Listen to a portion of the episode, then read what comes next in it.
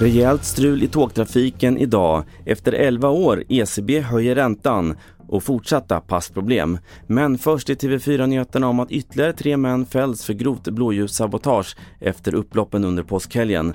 Domen är den första kopplad till kravallerna i Linköping men tidigare har flera andra dömts för brott i samband med kravallerna i andra städer. Under eftermiddagen har det varit förseningar och stopp i tågtrafiken på flera håll i södra Sverige.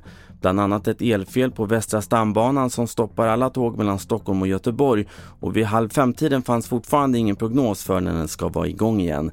Peter Jonsson är presskommunikatör på Trafikverket. Vi har jättestora problem. När det gäller västra stambanan så, så är det största problematiken att vi har ett strömlöst mellan Laxå och Hallsberg beroende på lite olika saker. Vi har problem med en växel, vi har ett kontaktledningsfel, elfel och så har vi en brand där mellan banvallarna. Så det, det har varit väldigt problematiskt. Den europeiska centralbanken ECB höjer räntan för första gången på 11 år. Den viktiga insättningsräntan höjs med 50 punkter till 0% och även styrräntan höjs med 50 punkter till en halv procent. Höjningarna är större än väntat, det säger sparekonomen Frida Bratt.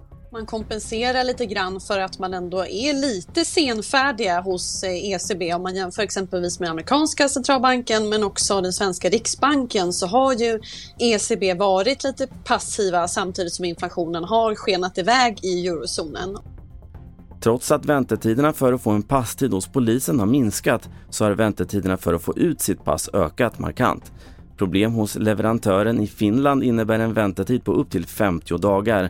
Det berättar Per Engström, nationell kommenderingschef på polisen. Vi är ju lovade i juli månad ungefär 350 000 pass och det skulle innebära att eh, då även väntetiderna att få ett pass levererat minskar. Men tyvärr, eh, det är 10 dagar kvar på juli ungefär och eh, vi saknar ju ungefär 150 000 pass i den här månaden. Fler nyheter på tv4.se. Jag heter Carl-Oskar Alsen.